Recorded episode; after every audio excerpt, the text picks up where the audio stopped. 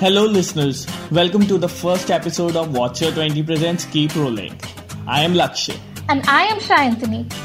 You know, in my last year of undergrad, my father texted me one day saying, MBA kahan se karna hai, kya karna hai, and all the details about it. And I just wrote one line, not my cup of tea. And I think after that day, we have never spoken about that incident. He understood that I was not into this.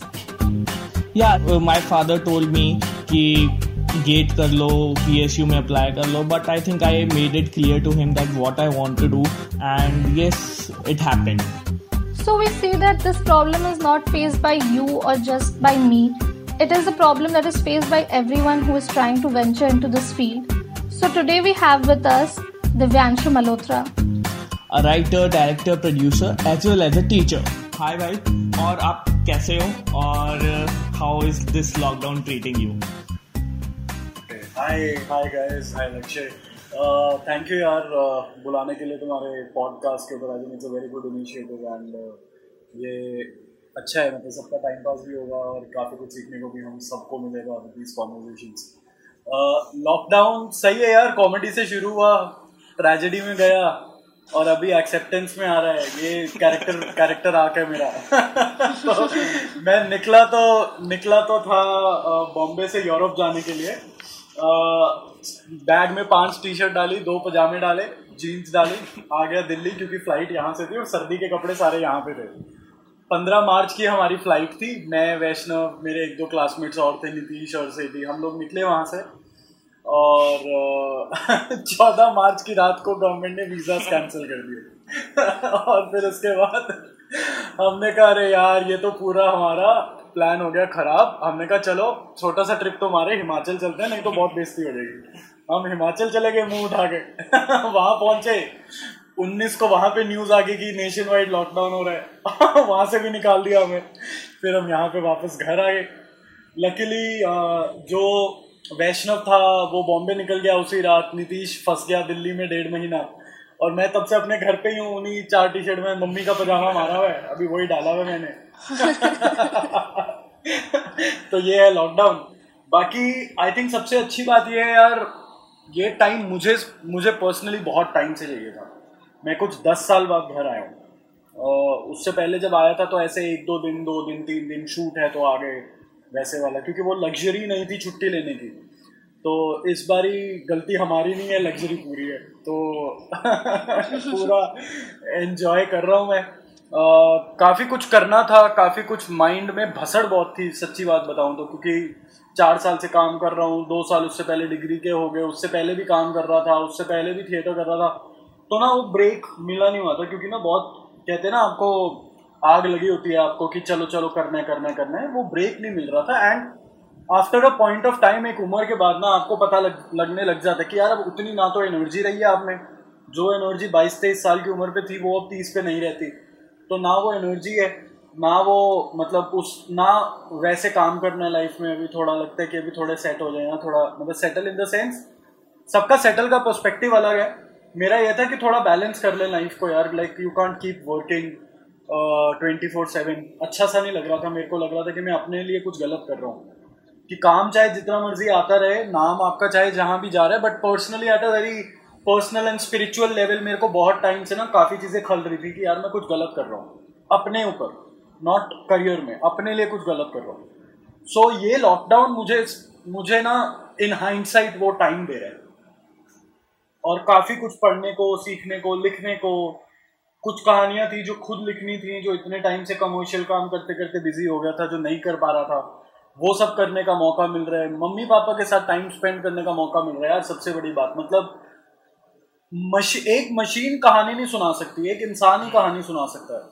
और इंसान आपको बनाएँगी आपका environment आपको इंसान बनाएगा। आप आप क्या देख रहे हो क्या सीख रहे हो क्या खा रहे हो क्या सूंघ रहे हो क्या सुन रहे हो क्या महसूस कर रहे हो? ये चीज़ आपको इंसान बनाती है।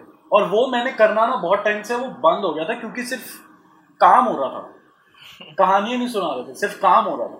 तो अब यहाँ पे आके यार, बड़ा मज़ा आ रहा है। आज की डेट में मेरे को अगर सीन लिखना है ना, घर का कॉमेडी सीन बूढ़े माँ बाप के साथ। ओहो क्या सीन क्या सीन लिखूँगा मैं? क्या सीन लिखूँगा तो लॉकडाउन में ये सब हो रहा है यार। पर्सपेक्टिव की बात है ना। काफ़ी अपने अपने पर्सपेक्टिव पे हमको खेलना है। पर्सपेक्टिव बदल लो तो दुनिया अच्छी पर्सपेक्टिव बदल लो तो आप फंसे हुए हो।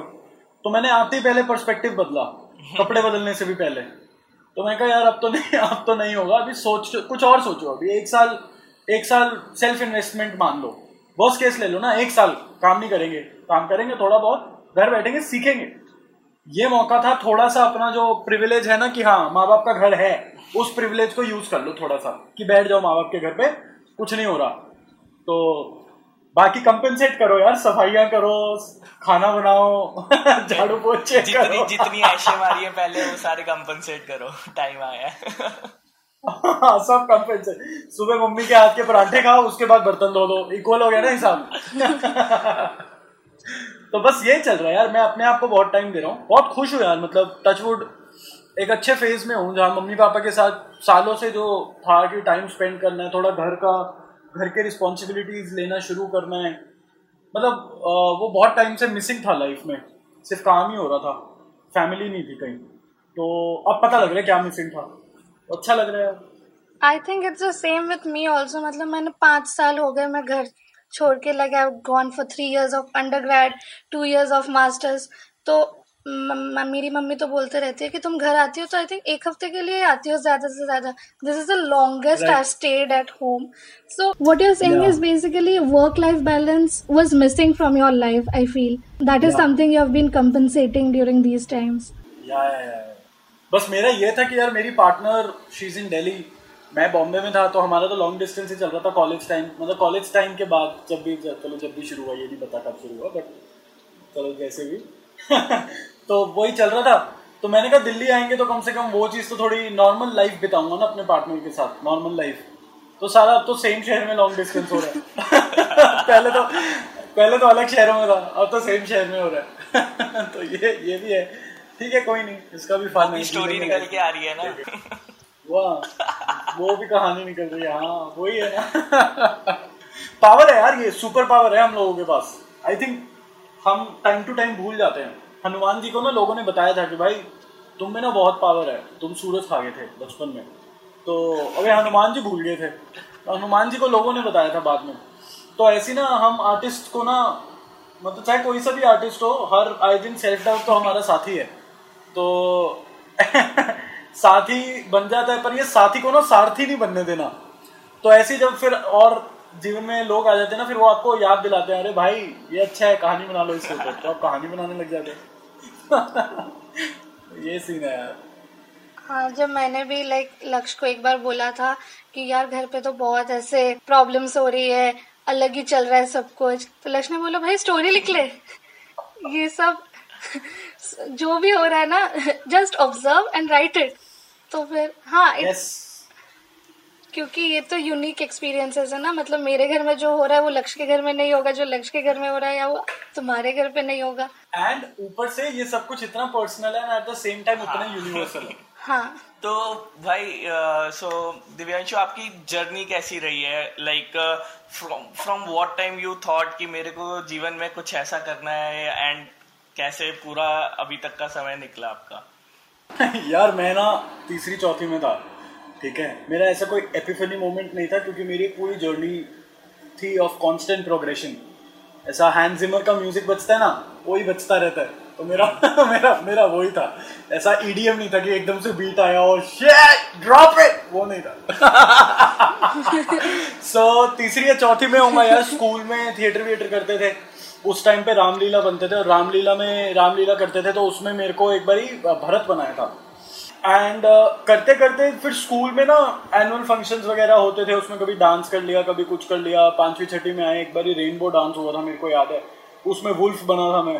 तो वो मेरा पहला लेजिट एक्सपीरियंस था स्टेज का एज एन एक्टर और मेरी एक फ़ोटो है यूँ करके खड़ा हुआ मैं वुल्फ बन के मतलब फटी हुई है मेरी। खड़ा हुआ मैं। तो बहुत अच्छा वो मेरा फ़र्स्ट मेमोरी है of liking that of liking this parallel world of liking this the the touch of this wooden floor light आपके ऊपर पड़ रही है मेकअप पिघल के मुँह के अंदर जा रहा है। तो ये जो मेरा फ़र्स्ट एक्सपीरियंस था ना ऑफ़ एस्केपिज्म ये और बढ़ता गया इन द कमिंग ईयर्स और वो इसलिए भी था क्योंकि मुझे ना I have not grown up I have not grown up happily also it comes from the fact the kind of background I come from like मेरा ऐसा था कि like I have not grown up in a you know you quintessential happy way the way you would see it क्योंकि I belong to very very very strict per se family of doctors and bankers and army people and air force people and मतलब सारा ये माहौल था अभी उस सब के बीच में एक ये बच्चा है जिसको नाक पे भिंडी लगा के, मुँह पे लिपस्टिक लगा के, हाथ में ग्लव्स पहन के नाचना अच्छा लगता है। तो तो ये तो जब छोटा था ना तो पहले तो आप मस्ती मस्ती में करते हो। उसके बाद क्या हुआ ना कि आपको जितना मना किया जाए, अब मेरा माँ बाप ने गलती भी कर दी माँ बाप ने बोल दिया, बेटा, सवाल करो। और माँ बाप ने ये सिखा दिया कि सवाल किया करो। उनको ये उनको ये नहीं पता था सबसे पहले सवाल उन्हीं से हो जाएँगे। और ये तैयारी होती नहीं उनकी। ये उनका, ये तो आउट ऑफ़ सिलेबस हो गया मामला। मैं बहुत बचपन में मेरे को था कि चलो और करूँगा और करूँगा। एंड हुआ ये भी था यार कि to be very honest it all started with a very personal motive मैं सेवेंथ में होऊँगा आई थिंक सेवेंथ या एट्थ में मेरे स्कूल का एनुअल फ़ंक्शन था। और मेरे पापा नहीं आए एनुअल फ़ंक्शन पे। और मैं बहुत तैयारी करी थी पापा आए नहीं। मैं बहुत रोया था उस दिन। मतलब स्टेज पे खड़े हुए जब एक सातवीं, आठवीं क्लास का बच्चा देख रहे हैं ना कि यार पापा आए नहीं। अभी बोलते हुए भी मेरे को वो याद आ रहा है तो रोना आ रहा है। मतलब वो वो ऐसा था कि यार क्या मतलब क्या पॉइंट है काम करने का? क्या पॉइंट है पैसे कमाने का? तो मैं समझता हूँ अपने पापा की साइड से अब, तब नहीं समझता ना, अब समझता हूँ कि भाई एक मिडिल क्लास बंदे को घर चलाना है। जो तीन बच्चे पालने हैं, पढ़ाई करानी है, मेरी दो बड़ी बहनें हैं, सब कुछ है। इट्स नॉट ईजी वो आज माँ बाप बोलते हैं ना, रोटी दाल का, आटे दाल का भाव पता लग जाता है, अभी लग गया है पता। और अभी तो ज़्यादा ही हो गया तो मैं, बहुत बुरा लगा था मेरे को, बहुत ज़्यादा बुरा। एंड तब वो जो मेरा एक लाइकिंग था ना, वो एंगर में बदल गया। और वो एंगर में इसलिए बदल गया कि यार how dare you not give me attention फिर पेरेंट्स मेरे दोनों वर्किंग थे और बहनों में मेरा बहुत गैप है। एक एक आ, एक सात साल बढ़ी है ग्यारह साल बढ़ी है तो जब मैं बड़ा हो रहा था ना तब वो सब बड़े हो चुके थे। तो उनके परस्पेक्ट तो फिर बंदा क्या होता है? बंदा हो जाता है लोनली और उस टाइम पे ये अंडरस्टैंडिंग नहीं थी। तो भाई मेरा सारा जो ये गुस्सा था कि आप मेरे को खेलने नहीं दे रहे मैं घर पे किससे बात करूँ? मेरी बहनें हैं नहीं वो अपने अपने हॉस्टल में हैं। आप लोग काम पे निकल जाते हो। मैं आता हूँ तो मेड मेरे को खाना बना के खिलाती है शाम तक। तो क्या है मतलब मैं क्यों क्यों फिर मतलब क्या है ये फैमिली तो वो जो फैमिली का गुस्सा था ना, वो मेरे में बढ़ता गया and that basically that that is where I started making sure कि मैं घर ही लेट आऊँ। स्कूल से। दो बजे खाली घर पे आना ना, मेरे को अच्छा नहीं लगता था। तो मैं आई वुड मेक श्योर कि मैं घर लेट आऊँ। कैसे लेट आऊँ? कुछ तो बहाना चाहिए। अब वो बहाना धीरे धीरे बनता गया थिएटर स्कूल में। वो बहाना धीरे धीरे पैशन बन गया। तो फिर जब आ, जब दसवीं ग्यारहवीं बारहवीं की बात आती है तो पढ़ाई का बहुत प्रेशर था। अब मैं उस टाइम पे वही होता है हम सबने किए किताबों के बीच में कॉमिक छुपा के पढ़ना। तो मैं वो सब करता था।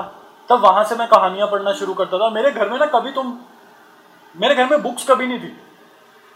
वो रिवाज ही नहीं है, क्योंकि हमारे यहाँ पढ़ाई का मतलब होता है एक मिडिल क्लास फैमिली में कि पढ़ो जॉब ले लो। Prussian it is the Prussian education system आते हैं उसके ऊपर भी बाद में। The reason why I started teaching ये प्रशियन एजुकेशन सिस्टम बोलता है कि आप पढ़ो और आप जॉब ले लो। यही है। ये है पढ़ाई। उससे ऊपर की पढ़ाई कोई नहीं करता। उसके ऊपर जब पढ़ने की बात आती है तो बोल देते हैं, गीता पढ़ लो, गुरु ग्रंथ साहिब पढ़ लो। अरे उसके बीच में क्या है? उसके बीच में भी कुछ है ना? वो था नहीं। और वो एस्केप मेरे को मिलता था कहानियों से। तो अभी करते करते जब बारहवीं हो गई और भाई अभी फिर बात है कि क्या करना है। क्लैरिटी नहीं थी ना मेरे को भी कि यार मैं आर्ट्स कर सकता हूँ। क्योंकि फैमिली में किसी ने किया नहीं था और सामने वाला हमेशा सुपरस्टार से दिखते थे। तो आपको वो बीच का कोई पाथ नहीं है। मतलब आप खुद को कन्विंस नहीं कर पाते हो कि आप हाँ। ये चीज़ में कुछ कर पाओगे? बिल्कुल वो कन्विंसिंग के लिए तथ्य चाहिए होता है। वो तथ्य जब वो बेस ही नहीं है तो आप किस बेसिस पे कन्विंस करोगे अपने आप को कि आपके लिए ये सही है? ना मेरे पास पैसा ना मेरे पापा के पास पैसा कि मैं गिर गया तो पापा बैठे हैं। नहीं है भाई। तो मैंने कहा चलो इंजीनियरिंग ले लेते हैं बट उस टाइम पे एंटी दिमाग में ऐसी लगाई मैंने कि घर पे नहीं पढ़ूँगा क्योंकि घर पे पढ़ा तो पढ़ना पड़ेगा।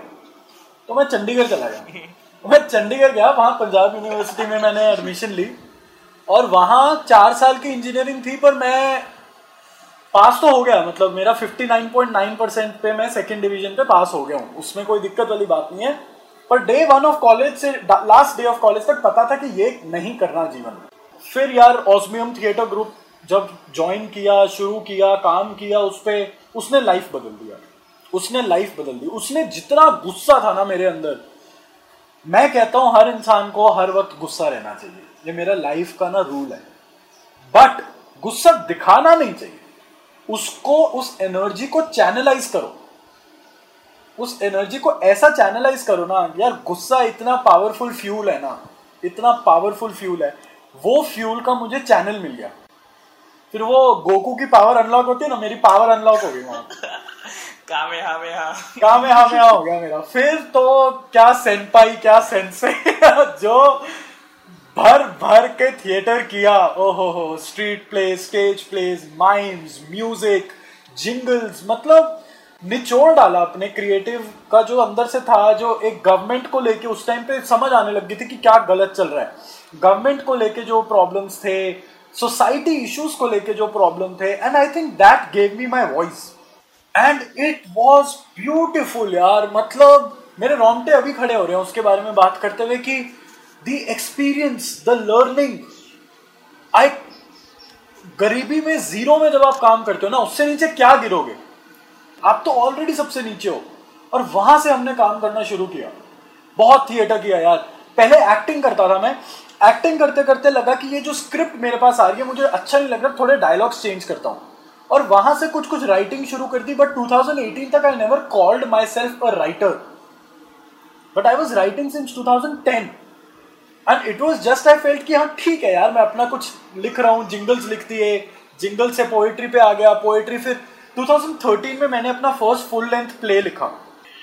फिर वहाँ से थोड़ा कॉन्फिडेंस आना शुरू हुआ और फिर डायरेक्ट करना शुरू किया मैं also at a very young age ना मेरे पापा ने मेरे को आई थिंक 2011 में बोल दिया था मेरे पापा ने मैं थर्ड ईयर इंजीनियरिंग में था जब वो घर पे बात शुरू हुई और मैं एम की कोचिंग लेना शुरू कर दिया था बुल्स में मैंने क्लासेस लगा ली थी। बट uh, एक हफ़्ता गया हूँ और उसके बाद चंडीगढ़ में जाओ ना तो मटका चौक है और मटका चौक से राइट ले लो तो बुलजाई वाला सेक्टर आ जाता है। लेफ़्ट ले लो तो सुखना लेक आता था। तो मेरे जीवन का कश्मकश वो ही था। उस चौक पे पहुँच के कि राइट जाऊँ या लेफ़्ट जाऊँ? और भाई अपन क्योंकि लेफ़्ट वाले हैं हम तो अपन तो लेफ़्ट जाते थे। हम तो जाते थे लेफ़्ट तो भाई लेफ़्ट गए। उसके बाद पापा मम्मी से बात करी तो पापा ने कहा यार तेरे को जो करना कर। तू पैसे कमा। जो करना है कर मेरे को कोई तेरे को दिक्कत नहीं है कुछ नहीं है तू पैसे कमाओ। मेरे को बड़ा उस टाइम पे गुस्सा आया यार कि पापा आप क्या कर रहे हो? मतलब सपोर्ट करो ये है वो है। पापा ने कहा नहीं मैं सपोर्ट कर रहा हूँ तेरे को जो करना करो। उस टाइम पे मैं नहीं समझा एंड मैं लड़के घर से निकल गया। तो मैं थोड़े टाइम अपने घर से बाहर भी रहा। फिर अ, मेरे को ना लकीली एमटीवी का एक शो था nano drive with M T वहाँ पे कंटेस्टेंट बनने का मौका मिला in front of the camera and it was a travel show So I drove all the way from Nagpur to Kanyakumari, 5000 kilometers in a Tata Nano. And that introduced me to the world of media, to cameras, to how it's done. और फिर मेरा दिमाग घूम गया और वहाँ मुझे पता लगा एस आई एम सी के बारे में क्योंकि नैनो ड्राइव विद एमटीवी था ग्लिच का product glitch is run by S I M C people जो लोग मेरे प्रोड्यूसर्स थे वो ex S I M C थे तब मेरे को एस आई एम सी के बारे में पता लगा एंड मज़े की बात देखो, उससे पहले मैंने ज़्यादा फ़िल्म वगैरह देखी नहीं थी क्योंकि मैं थिएटर वाला बंदा था। तो मुझे पता लगा कि ऐसे ऐसे एंट्रेंस टेस्ट होता है भाई, फिर जो भर के फ़िल्में देखी, राज्य के मतलब फिर एस गया उस टाइम पे ना, ये जो लाइफ बदल गई, जो टीचर्स ने देखना सिखा दिया चीज़ों को, देखना, आपके सेंसेस को कोई खोल देना, वही है बस। और उसी को फॉलो करना है हमको एज एन आर्टिस्ट वो एस में हुआ। निचोड़ डाला यार, उस टाइम पे मेरे को मेरे लाइफ के ऑब्वियसली पार्टनर्स मिल गए लाइक चाहे मेरा लाइफ के पार्टनर लाइफ पार्टनर हो या मेरा मेरा बिज़नेस पार्टनर हो या मेरा फ़िल्म पार्टनर हो like I met Vaishnav who is half of who I am मतलब I will not be who I am if Vaishnav is not there story knitters हमने शुरू किया, काम करना शुरू किया। उस टाइम पे हमने फ्रीलांस कर करके इतने पैसे कमाए कि भाई फ्लाइट्स में घूमते थे हम लोग। कॉलेज की बात है ये। बट उतने ही सीरियसली काम भी कर रहे हैं। वैष्णव और मैं रात के तीन तीन बजे तक एडिट कर रहे हैं। You guys have lived that life you know how it is यार आर्टिस्ट को मिला यार मैं। मैं दिन रात उठ बैठ रहा था आर्टिस्ट के अंदर। तो तुम सोच रहे वो बच्चा जो स्टेज पे चढ़ के, जिसको ये होता था कि यार कोई आ नहीं रहा मुझे देखने, और जिसको गुस्सा आ रहा था, वो वो बच्चा आज एक ऐसे क्लास में बैठा है, जहाँ भिन्न भिन्न प्रकार के आर्टिस्ट हैं उसके आसपास। वो बच्चा मेरा वापस उधर खुश हुआ। तो फिर जॉब मिल गई यार प्राइम फोकस में। वो जॉब बीस दिन में छोड़ दी। क्योंकि अच्छी नहीं लगी यार। यस सर यस सर नहीं होता। सिने प्ले करके कंपनी थी, वहाँ पे गए। वहाँ पे थिएटर को फ़िल्म स्क्रिप्ट में कन्वर्ट करना था। मैंने कहा, यार, ये तो बेस्ट हो गया। स्क्रीन प्ले ताज़ा ताज़ा सीखा लिखना। थिएटर तो आता ही है। चलो कर देते हैं। वहाँ पे काम किया, संतोष सिवन के साथ काम किया। मेरी बत्ती दिमाग की जो फूकी उस दिन कि ये बंदा क्या सोचता है यार? ये क्या है? ये होता है मैजिक है? उसके बाद टीवीएफ गया। टीवीएफ में यार लिखना सीखा कि यार वेब शो के लिए कहानियाँ कैसे लिखते हैं? मतलब I think the good thing about me and the only thing that I boast about is the fact कि यार मैं ना बहुत हंग्री स्टूडेंट हूँ। क्योंकि मुझे पता मैं वहाँ से आया नहीं हूँ। तो मैं जितना निचोड़ के सीख सकता हूँ ना, मैं सीख लूँ। फिर टीवीएफ में बहुत सीखने को मिला यार। मतलब आज तक अगर मैं टीवीएफ में ना गया होता तो कैसे काम होता पता नहीं। लगा I work on some of the best shows of TVF फिर मुझे था कि मेरे को अब डायरेक्ट करना है, बहुत टाइम हो गया कमर्शियल डायरेक्शन में घुसना हैं। ग्लिच में चला गया, वहाँ एड्स बनाने शुरू किए। ना इस पैच में ना आई थिंक मैं थोड़ा ज़्यादा टाइम ले रहा हूँ बट मतलब that is that will only give clarity कि मैं आज ऐसा क्यों हूँ। उस पैच में, इस इस डेढ़ दो साल के पैच में ना, मुझे ना, मेरा वॉइस खो गया। Because I was doing what I felt I should be doing to survive in Bombay मैं इंग्लिश में बातें ज़्यादा करने लग गया। है प्रिंटेड टी शर्ट्स डालने लग गया। स्नीकर्स वाला बंदा था मैं, या तो चप्पल डालता हूँ या स्नीकर डालता हूँ मैं लोफर्स डालने लग गया। तो यार, अब now I I started thinking of myself कि जहाँ से मैं आया हूँ ना, वो अच्छा नहीं है, वो काफ़ी नहीं है। The urge of learning more sometimes makes you question your root so much that you stop believing in those roots room में बैठते थे तो यार लोग Judd Apatow Tarantino Scorsese Korean cinema इसका, उसका ये बातें कर रहे हैं। मेरे को आते हैं मंटो विजय तेंदुलकर मोहन राकेश इस्मत चुगताई शिव कुमार बटालवी पाश मैं ये सब पढ़ के आया हूँ। मैं कह रही तो नहीं मतलब मैं गलत हूँ, ये तो गलत है कुछ। फिर आपको आती है लोनलीनेस क्योंकि आप एनफ नहीं हो, क्योंकि आप उस रूम में बैठ के काफ़ी नहीं हो। फिर आती है लोनलीनेस और हो गया ब्रेकअप उस टाइम पे। तो लाइफ में बहुत तगड़ी लोनलीनेस आ गई। 2017 की बात होगी टीवीएफ भी छोड़ दिया ग्लिच में गया ब्रेकअप हुआ हुआ था। Heartbreak was a very intense relationship heartbreak हुआ। I lock myself in a room I lock myself मैंने घर भी शिफ्ट कर लिया। मैंने कहा, यार, मेरे को अपना बिल्कुल ही इन्वायरमेंट चेंज चाहिए। आई शिफ्टेड माई हाउस फिर एक रूम में, वर्सोवा में रूम में लेके अपना किया और बहुत अपने आप को बंद करके ना use to write that was उस टाइम तक मैं एंगर को चैनलाइज करना आ गया था तो मैं वर्कआउट करने लग गया और लिखने लग गया। So I use to write a lot of poetry a lot of poetry which is still not out there because it's personal stuff it's written thinking of certain things that happened in my life at that point of time and it's all, like, kept. So वो करते करते ना थोड़ी बहुत poems मैंने online डाल दी। उसके चक्कर में लोगों को ये पता लग गया कि मैं हिंदी में लिखता हूँ और जो चीज़ मुझे लगता था कि मेरे को अलग कर रही है ना लोगों से, वो मेरे को सच्ची अलग कर रही थी लोगों से कि मैं अलग था। मैं हिंदी में सोचता हूँ, हिंदी में लिखता हूँ। और फिर आया भाई, जब मैं जॉब ढूंढ रहा था ना तो सेक्रेट गेम्स वन की वो हो रही थी क्रू बन रहा था।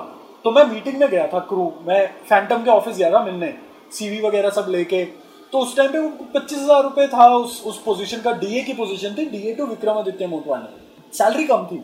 उस टाइम पे मेरे एक्सपीरियंस के हिसाब से and it's okay it's fair but I say no कि यार नहीं हो पाएगा ये क्योंकि I am getting a better salary in a full time job that I am doing right now so this is not something I would want to do but यार the way life works घूम के जब वो show बन गया उसके advertisement campaign मेरे पास आ गया and I was suppose to write the ads for Secret Games in Hindi क्योंकि सीक्रेट गेम्स की लैंग्वेज ऐसी है राइट तो मैंने हिंदी में लिखे जो नवाज़ और सैफ ने उनका वीओ दिया मैंने शूट किए डायरेक्ट किए एडिट किए और और वो फ़िल्म रिलीज़ हुए मेरे करियर में वो एक गेम चेंजर पॉइंट आया और वहाँ से पॉजिटिव एक चेंजर आया। उसके बाद डायरेक्ट किया कुछ कुछ कुछ कुछ।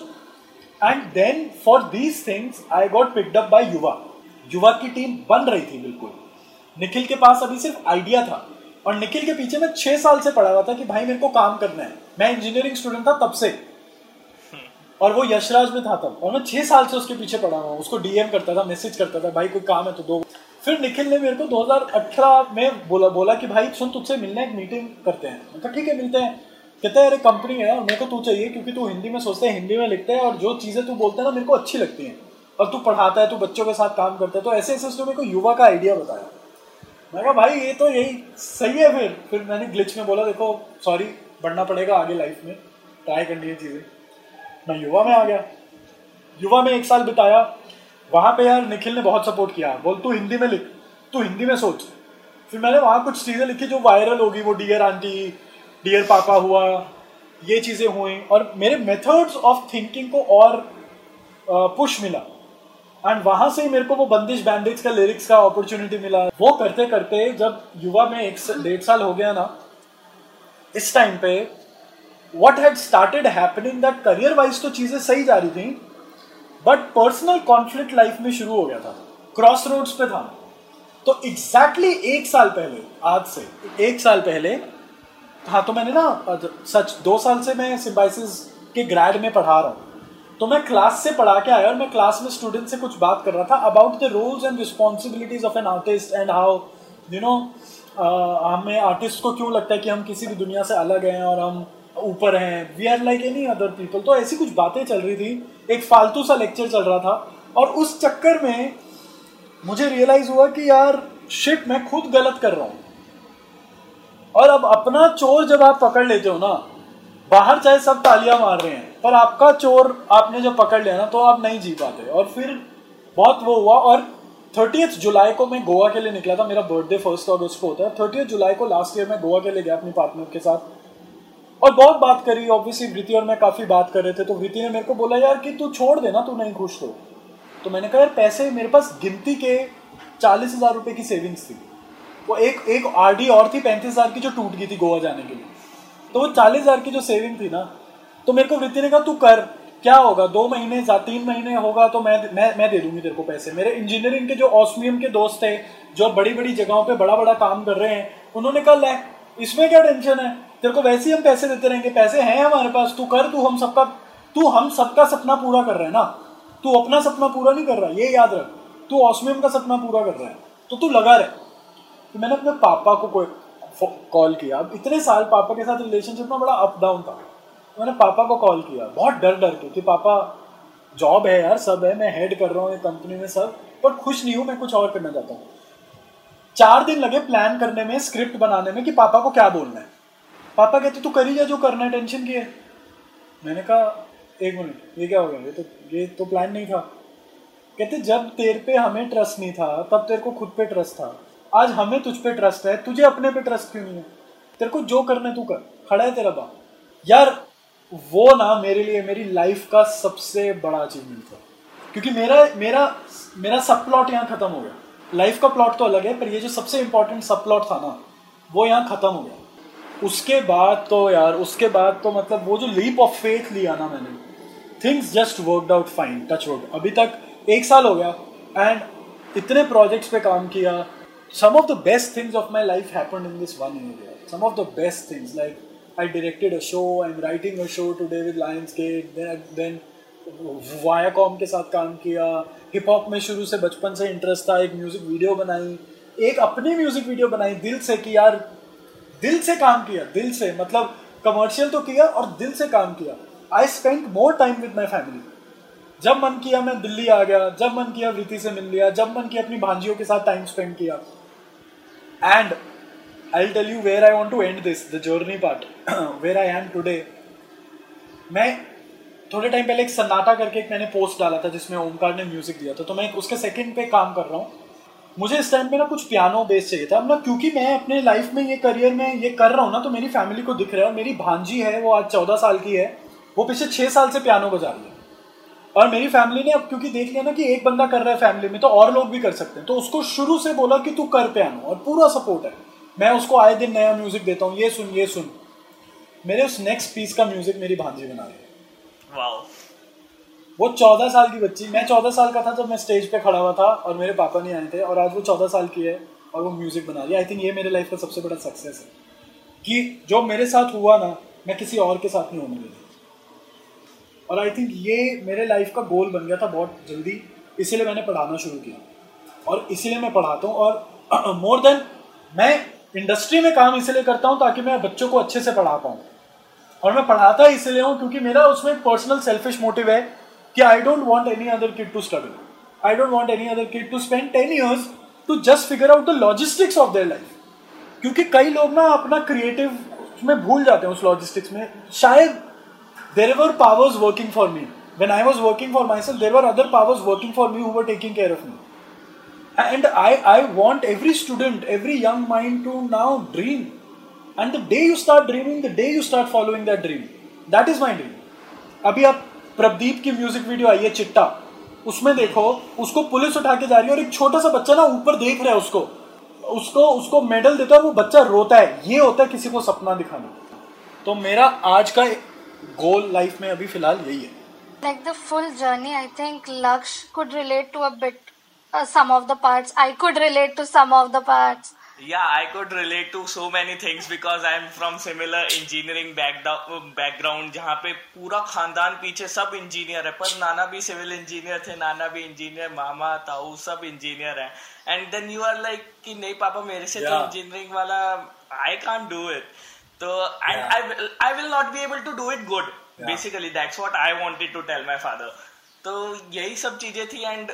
हाँ मेरे को भी कोई वो होता है ना कोई मिलता है तो आई थिंक uh, दिव्यांशु भाई थे oh, मैंने shit. बात करी थी इंजीनियरिंग के टाइम पे like with me the case is कि I was always good in studies and I knew but I never wanted to do engineering. I knew कि अगर मैं कर भी ली ना तो चलो जॉब तो सबको मिलता है भाई इंजीनियरिंग में मुझे तो ये लगता है कि इट्स लाइक अ गारंटी कि तुम अगर इंजीनियरिंग कॉलेज में जाओगे तो जॉब तो मिलेगी इट्स लाइक like, क्या बोलते हैं वो ऐसे आरओआई सिस्टम ही ऐसा है।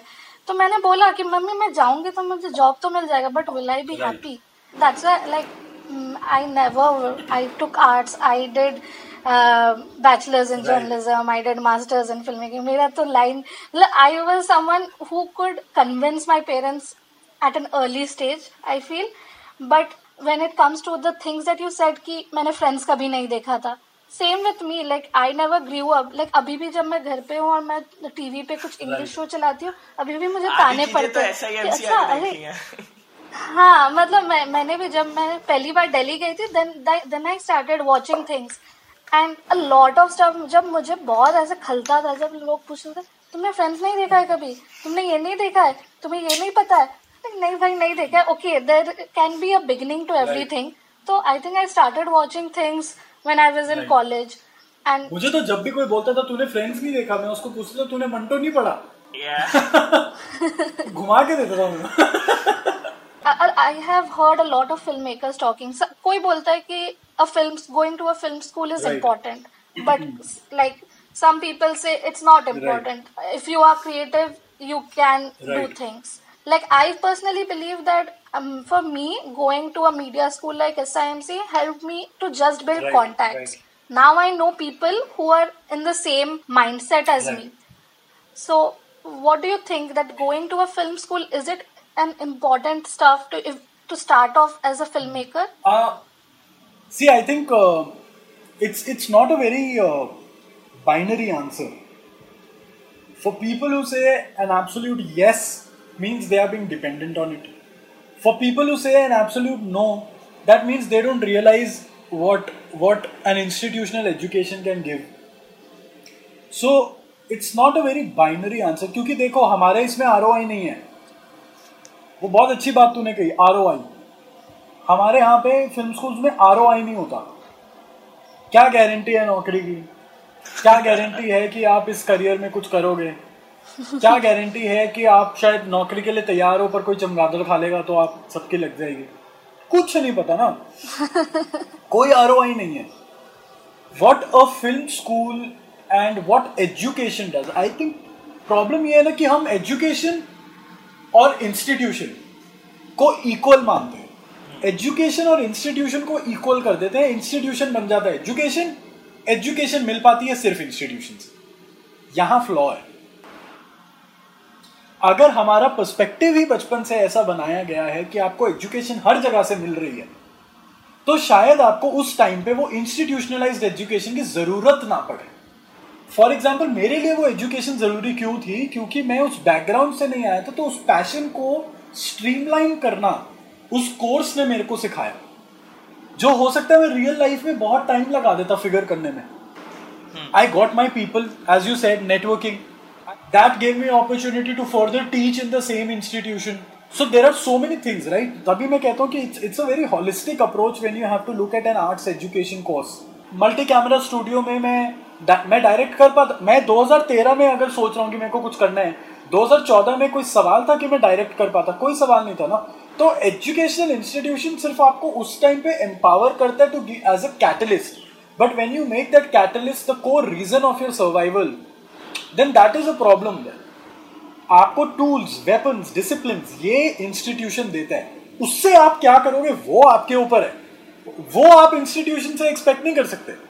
अब जैसे मेरे कुछ जूनियर्स हैं जो कह रहे हैं कि मुझे अब्रॉड जाना है फ़िल्म पढ़ने। मेरे फ्रेंड्स हैं कुछ। मैं कहता हूँ कि यार अब्रॉड क्यों जाना है आपको? कहते क्योंकि वहाँ बेटर एजुकेशन होगी। मैंने कहा बेटर बेटर तो नहीं है। बेटर तो इंडस्ट्री में होगी। एट दी एंड आके तो तुमको इंडियन ऑडियंस के लिए इंडियन कहानियाँ सुनानी है। अब्रॉड जाओगे, इतना मोटा लोन ले लोगे अपने सर के ऊपर, फिर अगले दस साल कॉपरेट जॉब करोगे ताकि वो लोन पूरा कर पाए। That is why tell everybody कि ग्रेड और पोस्ट ग्रेड के बीच में गैप रखो। थोड़ा जीवन देखो। मेरे को भी और, मेरे को एक सुपर स्पेशलाइजेशन करनी है। मेरा इतना मन है कि मैं एक साल प्राग फ़िल्म स्कूल पढ़ के आऊँ।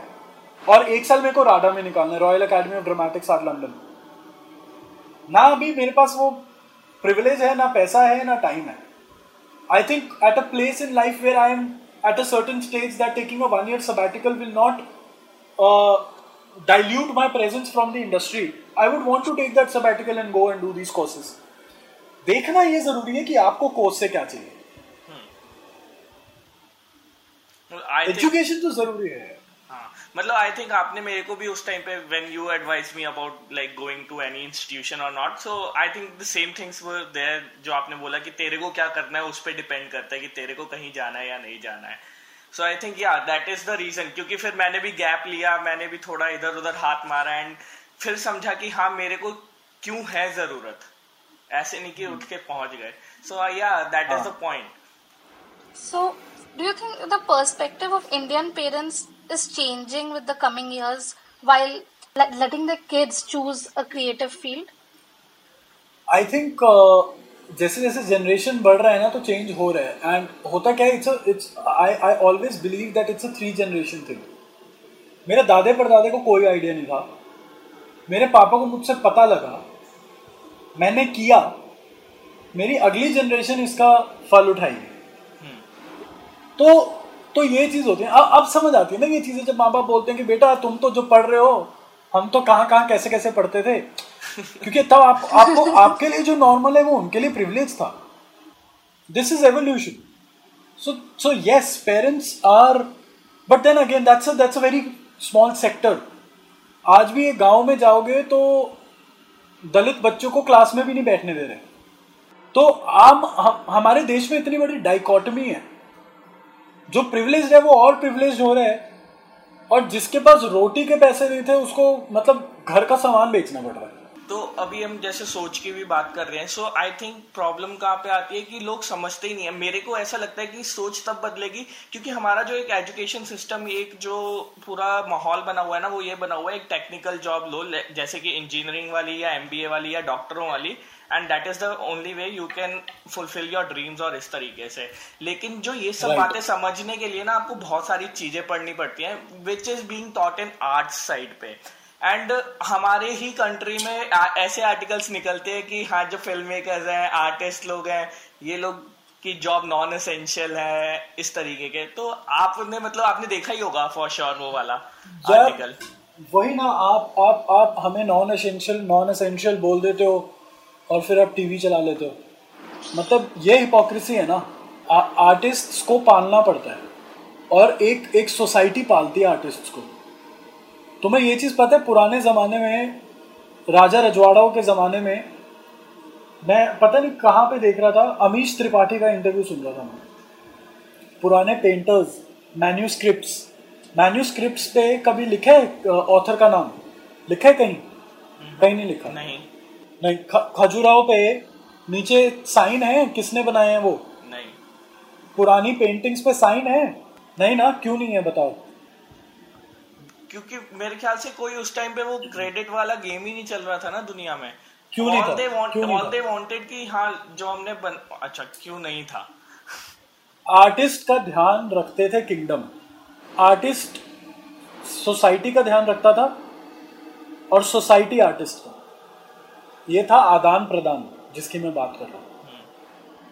अभी धीरे धीरे धीरे धीरे यार मेरा गाना रिलीज़ हुआ है कल। आधी से ज़्यादा जगह पे मेरा नाम नहीं है। अब मैं शोर नहीं मचाऊँगा सोशल मीडिया पे। मचाऊँगा, बिल्कुल मचाऊँगा। जब एक सोसाइटी उसके आर्टिस्ट का ध्यान नहीं रख रही तो आर्टिस्ट सोसाइटी के बारे में अच्छा कैसे बोले, क्यों बोले? कितना बोले? जर्मनी में फंडिंग मिली है फंडिंग आर्टिस्ट को। हाँ वो देश अलग है, उस देश बहुत आगे है वो देश। पर पर फंडिंग मिलती है यार हर साल आर्टिस्ट को थिएटर रिपेटरीज को म्यूज़िक रिपेटरीज को। हमारे यहाँ क्या होता है इन्वॉइस दे के छः छः महीने वेट करना पड़ता है। तो एसेंशियल तो यार वही बात है ना कि बैन हो जाए एक बारी सारे आर्टिस्ट रुक जाए काम करना फिर आपको पता लगेगा हम कितने एसेंशियल थे आपके लाइफ में। बैन कर दो। एग्जैक्टली तो एसेंशियल नॉन एसेंशियल तो बहुत बात का डिबेट है। इज़्ज़त तो करो पहले। या। आई थिंक जब वो पोस्ट निकला था तो प्र, प्रशांत ही हैड टोल्ड कि who made this post it was an artist only it's so ironic जिसने वो बनाया वो post that is an artist only and he himself is calling himself non essential oh wow man such dichotomy wow seriously उसको बनाते हुए कैसा लग रहा होगा? मैं उसके ऊपर एक फ़िल्म बनाना चाहता हूँ। जब उसके पास ये प्रोजेक्ट आया होगा तो उसने क्या सोचा होगा मैं क्या करूँ आँसू आँसू टपक रहे होंगे और पेंट उसका स्मज हो चुका होगा कीबोर्ड खराब हो गया होगा उसका आँसू गिरे होंगे इतने Another interesting point that I would like a friend of mine from SIMC, he had convinced his parents, like he had made a full PowerPoint presentation to convince his parents to let him take admission in SIMC because he was also an engineer. So I have heard like different stories of Yeah. people convincing their parents. You know how, if you would like to share something that how can one student क्योंकि बहुत बार students are trying to do. Something trying to do something but they are not able to convince their parents जो कि एक बहुत बड़ी दिक्कत है। I feel आपने भी जब आप स्टूडेंट से झूठ बोला यार। मैंने तो झूठ बोला था। मैंने बोला था मैं एस में एमबीए करने जा रहा हूँ। और उनको मेरे फ़र्स्ट फ़र्स्ट ईयर के एंड तक यही लगता था कि मैं एमबीए कर रहा हूँ। एडवर्टाइजिंग मतलब हाँ मतलब मैं तो कह रहा हूँ साम दाम दंड भेद सब कुछ है सब अपनाओ। तो एक्चुअली जोक्स अपार्ट सबसे इंपॉर्टेंट चीज़ होती है पेरेंट्स को ट्रस्ट दिलाना अपने ऊपर में कि जो आप कर रहे हो, सोच समझ के कर रहे हो and you are not going to commit another blunder तो वो ट्रस्ट दिलाना सबसे ज़रूरी होता है स्टूडेंट्स को. एंड एक बहुत इंटरेस्टिंग चीज़ थी, मेरे पापा ने मेरे को बोली थी, जब मैंने पापा को कहा कि यार, आपने पापा मुझे क्यों इंजीनियरिंग के लिए इतना वो किया? तो कहते, पुत्र, तू अपने आप में तो कन्विंस कर नहीं पा रही थी, मैनू की कन्विंस करदा तू जब अपने आप को कन्विंस नहीं कर पा रहा तो तू मेरे को क्या कन्विंस करेगा? कन्विंस कर दे चला जा। कर ले पढ़ लेता। कर लेता इंग्लिश लिटरेचर का मन था मेरा डीयू में हो गया था एडमिशन कर लेता पर तू खुद ही कन्विंस नहीं था। तो and and you know passion is contagious room में एक पैशनेट बंदा होता है ना तो चार लोग पैशनेट होकर घर जाते हैं। पैशन और planning both go hand in hand आप अपने पैशन को प्लानिंग के साथ डिस्कस करोगे एक स्टेक होल्डर से तो टाइगर इन्वेस्टमेंट पैसा देगा स्टार्टअप के लिए? बिल्कुल देगा। So convince yourself get yourself discipline put in your efforts and then things will work out for you है ना, कायनात वाला डायलॉग तो भाई हम ना ये पॉडकास्ट में मतलब इतने सारा हम ज्ञान बटोरते हैं क्योंकि बहुत ज़रूरत है इस सब चीज़ों की।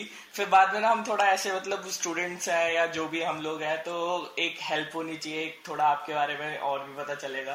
तो there is a informal round जिसमें हम कुछ रिकमेंडेशन वगैरह के बारे में बात करेंगे। तो आपके favourite poets Indian poets Faiz, Ahmad Faiz. Tagore का कुछ कुछ अच्छा लगता था, अब इतना अच्छा नहीं लगता शायद। अमृता प्रीतम और रिसेंट टाइम्स में मैं। बट बट अगर सच बोलूँ तो सच बोलूँ तो प्रदीप। रैपर है बट एसेंस तो पोएट का ही है ना। मतलब ऑब्वियसली लाइक वो गुलजार साहब अख्तर साहब ये हैं पर पर मैं उनसे ज़्यादा रिलेट करता हूँ जो मेरे टाइप का एक एक जो जैसे शैली शैली जी के मेरे को गाने बहुत अच्छे लगते हैं। अमिताभ भट्टाचार्य का लिखा हुआ मेरे को बहुत अच्छा लगता है। इश्क लबदा ई टूट के गिरया, क्या बचा शक? ई शक इश्क लफ्ज दा ई टूट के गिरया। And that comes at a point of time in the film जब उसको डाउट हो रहा होता है अपनी वाइफ के ऊपर। This for me is poetry like this is poetry तो yeah A short film recommendation that you would like to give? Uh, short film recommendation that I would like to give, I would definitely Khayali Pulao देखो मेरी film